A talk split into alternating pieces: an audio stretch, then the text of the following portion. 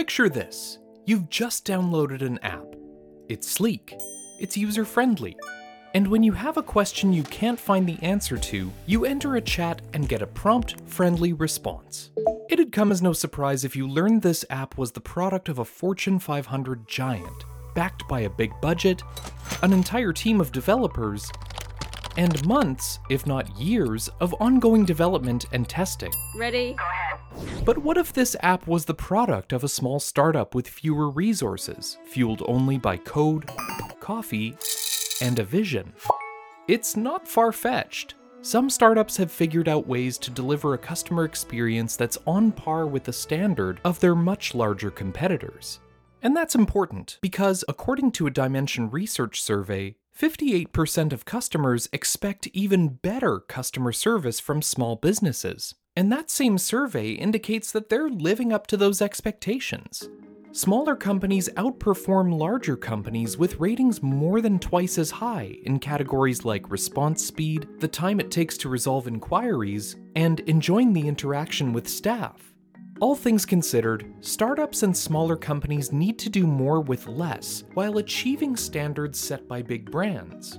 And as for industry giants, there's an opportunity for them to apply the same level of agility and innovation that we see in smaller companies. So, today on Questions for Now, we'll ask How can startups achieve the same world class customer experience as a Fortune 500 company?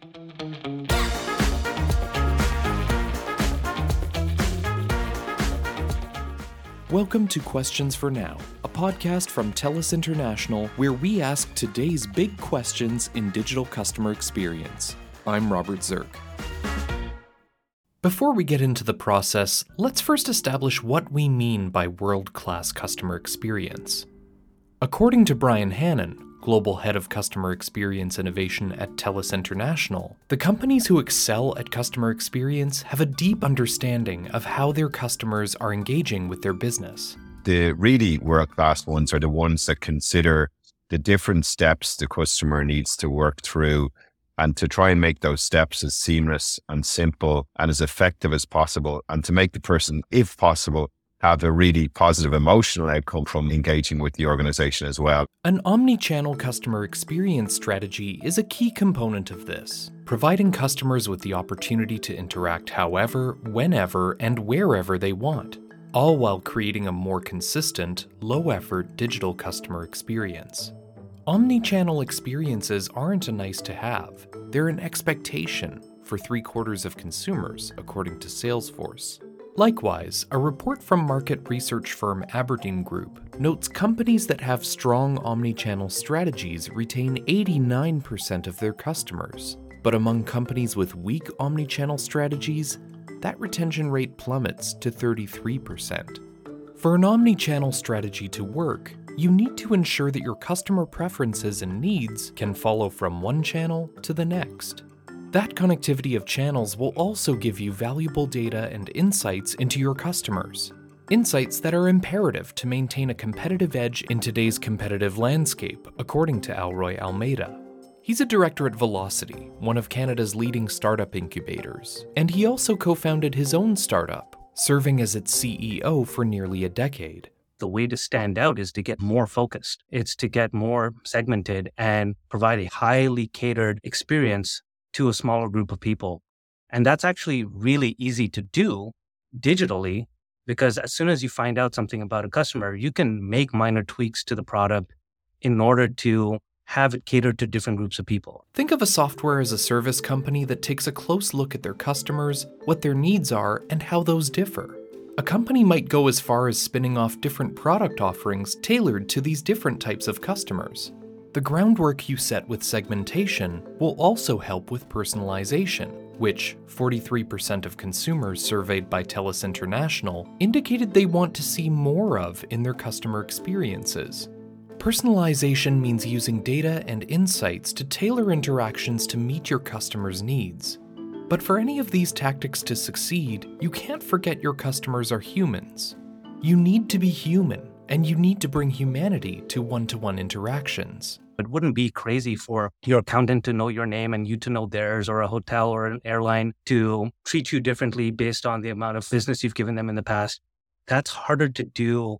It's harder to build that level of trust digitally. But the best brands find ways to make that happen and find ways to show who they are, not just their faces, but their values as well. And personalization can mean different things in different industries. Brian says it's important to consider how the customer's interests vary based on the type of business they interact with, using the examples of an internet service provider and a hotel. Folks may have digital experiences to engage with your organization, one may be only engaged with when there's an issue with billing or the extremely rare situation of perhaps broadband going down. So it's a negative perception related to the experience, which only arises in those negative circumstances. Whereas a hotel experience, everything from the minute you walk through the door is part of that experience and everything that you're going through for the period of time, whether it's 16 hours, 24 hours in that location is dependent on a really coherent plan of how to make your life easier. Even within a particular brand, you may have multiple different types of customers. So understanding what that customer is in the first instance and what may be important to them, using the hotel analogy again,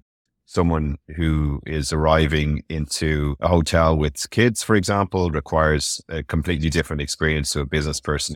Alroy cited a parallel in how the top two mobile operating systems, iOS and Android, have each embraced the needs of different customer segments. Both of them highly accessible, but Apple took that dial and turned it up to 11, right? Their whole ethos is let's make this as simple and as inviting as possible. They did that because they understood who they wanted to cater to.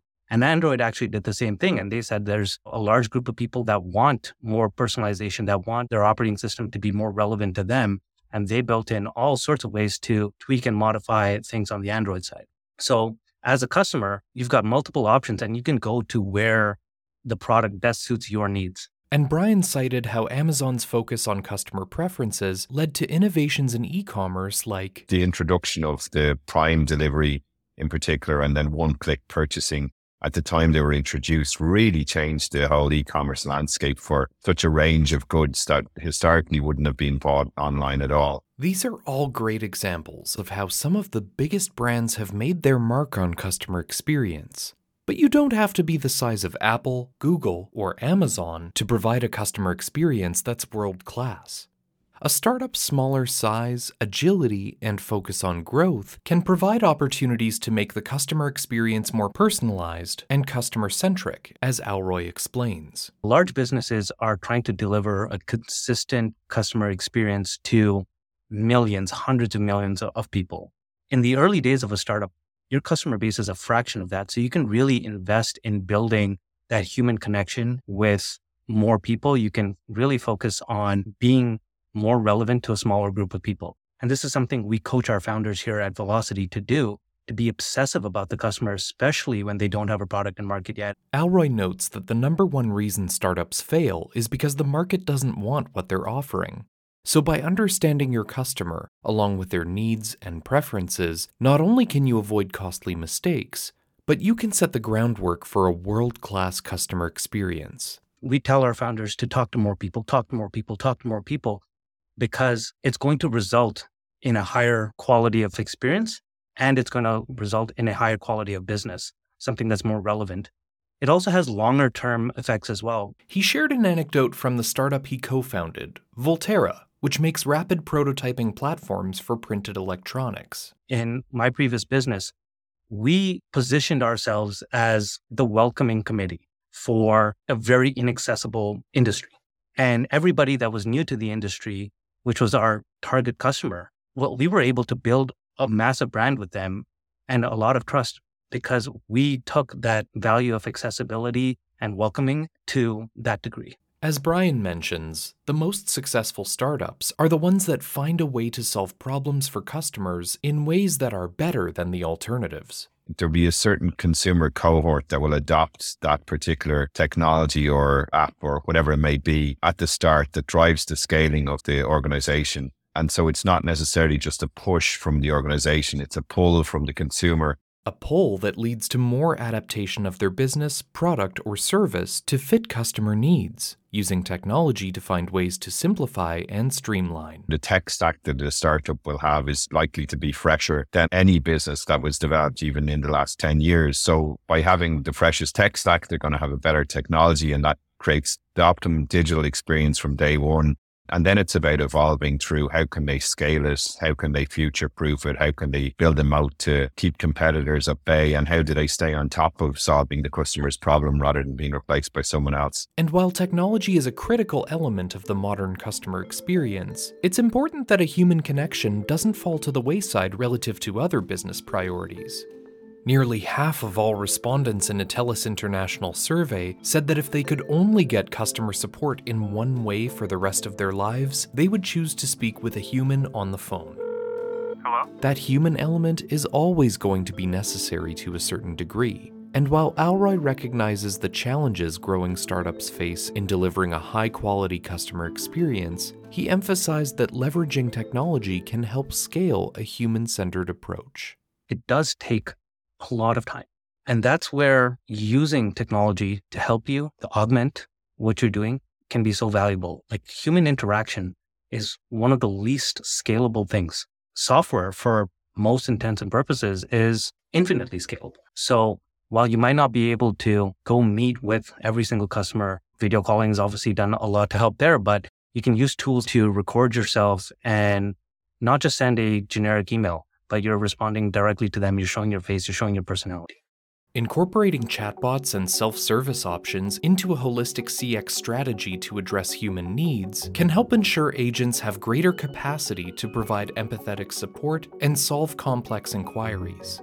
A Salesforce survey of senior IT leaders reports that 84% believe generative AI will help their organization provide better service for their customers, Brian highlighted how these technologies can help provide better self serve options for companies while improving resources. Allowing the customer to self manage their experience is obviously lower cost than not being self managed.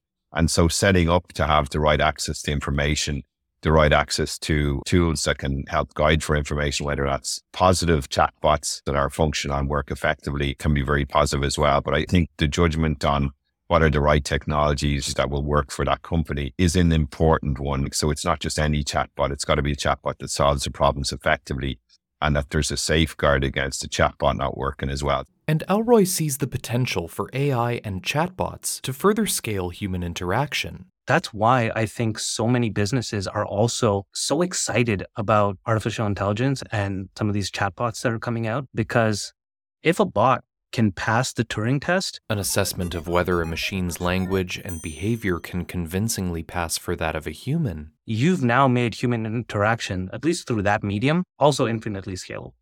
And that's why we're seeing so much activity there right now. Brian highlighted the willingness of startups to innovate and take calculated risks. And one emerging technology that WillowTree, a TELUS International company, is helping businesses implement is multimodal voice interactions with customers. He shared an example cited by WillowTree's president, Tobias Dengel. Someone could use a voice message to actually order something such as a pizza. So you could quite quickly order your pizza in a matter of a couple of seconds, whereas it'll probably take a bit of time if that was to come back in an audio message. But instead, the proposition would be that you'd see a visualization within an app or on a screen of the order, which was just clicked and with a confirm button to immediately close out the transaction. That can reduce the pizza ordering time from 40 seconds to eight seconds. So essentially reducing the time to do the transaction to 20% of the current time. And that's typically the mindset that we would see on an everyday basis within startups. They're just continuously making the transaction with the customer as simple as possible in the interest of the customer. Mapping emerging technologies to the customer journey is only one part of the equation of delivering an exceptional customer experience. Trust and safety is another important factor to consider. Working through then the journey that the customer has with the business, then we'll highlight the points where there's going to be the highest interaction need. And some of that can be resolved through 100% digital means. And then in other instances, you're going to have to have interactions with people. Brian mentioned Airbnb as an example. It's a service that exists at the intersection of digital and human interaction. Just about everything a customer would need to do during the booking and pre arrival phase is going to be done digitally within the app or via chat or email. But once the customer arrives at the place they've booked, the in person experience now needs to work smoothly in tandem with the digital experience. If you arrive at a building and you don't know how to get in and it's dark and it's 10 p.m., that's a pretty urgent thing to resolve, right? Like you really need to be able to get access to someone quickly or the solution quickly even five minutes waiting around at that time is a bit nerve wracking in neighborhoods that you're not familiar with. So really thinking about those interactions, thinking about what's going to have the biggest impact on the customer, like an experience at that point where there's most emotion involved. If you solve that quickly, it really gets the customer to think very positively about the relationship with the brand. If it's not solved quickly, then the relationship with the brand will deteriorate quite quickly. And it's really hard to win back that experience. This underscores how important it is to continually iterate your processes, keeping up with advances in UX and UI, as well as changes in consumer behavior. I think I saw recently like a pretty significant unicorn organization that had just gone back to the basics on reviewing their own blueprint of how the service operates to consider is this where they'd originally planned to be? And even though they're a multi billion dollar company now, considering how do they get back to the basics again? So I don't think the process ever ends, nor does the technology that's involved in the digital experience. Knowing your customer and mapping their customer journey means gaining insights that go beyond demographics, as Alroy notes. If you know where they shop, that's potential partners or distribution channels. If you know their favorite color or the fact that they own a dog, now you can cater your design and your messaging to better suit them. And that extends to the way that customers interact with your business as well. We encourage founders to try to find out everything. And you can't just do that by bombarding them with surveys all the time. You need to spend time with them. You need to go to conferences and trade shows and be immersed in their world. And these are really good ways of building a sort of empathy and a deeper understanding with your ideal customer. But Alroy cautions that it's impossible for startups to be everything to everyone. As they gain insight on customer preferences, they need to figure out where the opportunities to scale have their limitations. It comes down to segmentation, segmentation, segmentation. This is something we coach our founders on here at Velocity so much because if 80% of your revenue is coming from 20% of your customers, don't waste your resources on businesses that aren't going to go anywhere. It's often so hard for founders to acknowledge that lesson because like somebody's giving me money. Of course I need to focus there but it doesn't lead to good unit economics, which ultimately doesn't lead to a scalable organization. And more often than not, you end up just burning your, all of your money trying to be everything to everyone, like we were talking about earlier, instead of delivering a highly catered experience, a highly relevant experience to a smaller group of people. Brian and Alroy mentioned focus groups, Google Trends, and revenue intelligence platforms as potential tactics to gain a deeper understanding of your core customer base. But one of the very best tactics, one that Alroy did with his own startup and has since seen top founders do at Velocity, is put a whole bunch of elbow grease into the problem prior to our launch, we looked at every single competitor in our space, whether direct or indirect, and we analyzed every comment, every tweet, every blog that somebody, some potential customer said about this business. And we were able to dissect all of the things that they looked upon favorably, everything that they looked upon unfavorably. We probably knew more about what their customers thought about their products than they did. And we were able to use that to craft our messaging, to craft our strategy in a way to directly address the concerns that potential customers have. So, while sometimes getting customer perspectives can be as easy as sending out a survey, the most pertinent insights might already be out there waiting for you to be proactive and find them. When you layer in these sorts of activities with the segmentation work that you've done, when you layer in Net Promoter Score, for example, with segmentation, now you're matching those insights with particular segments, which is extremely powerful in giving you the ability to know where to focus and know where to deliver the highest quality of customer experience. And when it comes to building a customer centric culture within startups, it starts with the founders. And this is where startups have an advantage over larger businesses because there's just fewer levels between everybody at the company.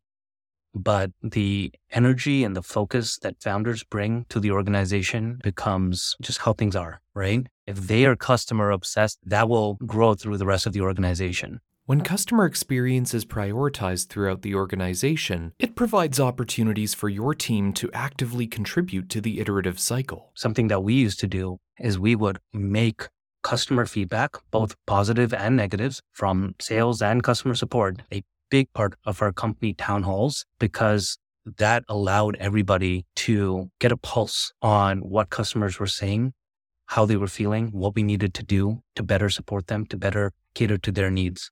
And Alroy encourages founders to build connections between your entire team and your customers, ensuring that customer focus doesn't exist only in a sales and marketing silo. When you put the engineering staff in front of a potential customer, it builds so much empathy and it builds so much understanding of what the needs and desires of the customers actually are. It is so much more effective at generating focus within the organization and that customer obsessive culture than mandating it from on high. One advantage established brands have over startups is customer loyalty, backed by a history of positive interactions. If you're a startup without a track record, how do you begin to cultivate your own brand loyalty? Brian acknowledges that it's an uphill battle to build that level of affinity, but that the first leg of the journey involves ensuring the stability and consistency of interactions. Going back to the Airbnb example, this could mean trying to keep interactions in app as much as possible, and ensuring that hosts and company employees communicate with consistent messaging and tone. This brings us back to the importance of empathy and humanity in your customer experience. With all sorts of experiences we all have with any sort of a brand, it's how do you deal with a challenge when things go wrong? While a chatbot or an automated tool may be really good at getting content that someone can self serve with. Sometimes there's a quite complex interaction of multiple different things that a human may be needed to help someone guide through the experience and even to deal with quite emotional situations. And so making sure that people can get access to the right type of an interaction at the right time is really important as well. When it comes to making sure you're delivering exceptional customer experiences across channels and really using CX as a way to differentiate your business, it's important to consider goals and measurement.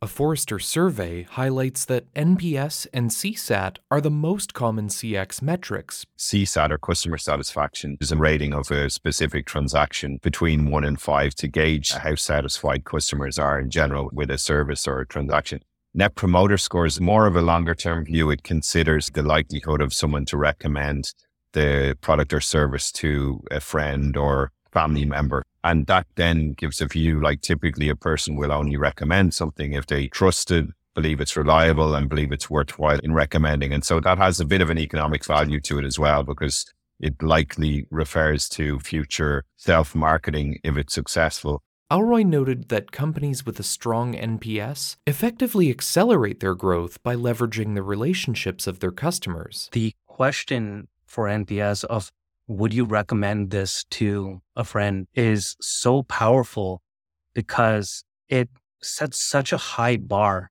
for what somebody would be willing to do to promote your brand, right? You're playing off of their reputation and the trust that they have with their community. The only way to set that bar even higher would be to tweak the question to say, would you spontaneously go out of your way to recommend this to someone? And it's highly valuable for companies and especially startups to ask for recommendations and to check in on their net promoter score because there have been studies that prove that companies with high net promoter scores are highly correlated with companies with high growth rates. And that's so important as you're starting a business. And Brian pointed out that given the competitive economic climate of the past couple of years, CSAT and NPS are now commonly tracked by various companies at the C suite level. I know of a number of organizations who are using these to manage the bonuses of the C level teams as well as DSAT, which is dissatisfaction as a measure, the opposite of CSAT, the customer satisfaction.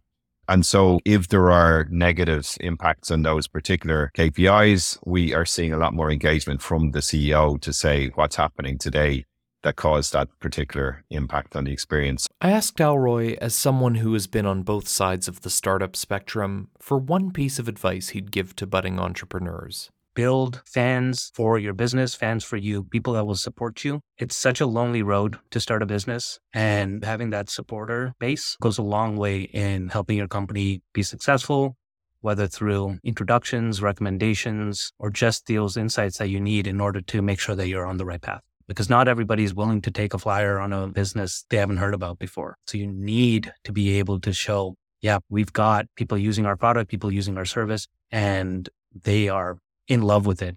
And they're in love with it because it provides them value, but they're also in love with it because there's a strong affinity between them and us because of the relationship and the experience that we've provided. And according to Brian, the very best companies, whether they're startups, mature companies, or somewhere in between, learn from one another and their differences in approach. Those companies that are most curious about what's going on with their competitors, other industries, their customers, their potential customers, and are better at receiving that information in and adapting to that environment through a methodical way are going to be more successful in the future. It's a hyper dynamic world we live in now from a business perspective, and it's really important to stay on top of where customers are going and spending their money. And so every business, I think, is looking at that more clearly. With the help of organizations like WillowTree and TELUS International, we've seen dramatic changes in mature and early stage companies that have helped them improve their engagement with their customers, their growth model with customers, their revenue generation with customers. And we continue to see that as being the way it will be for the future in multiple different ways.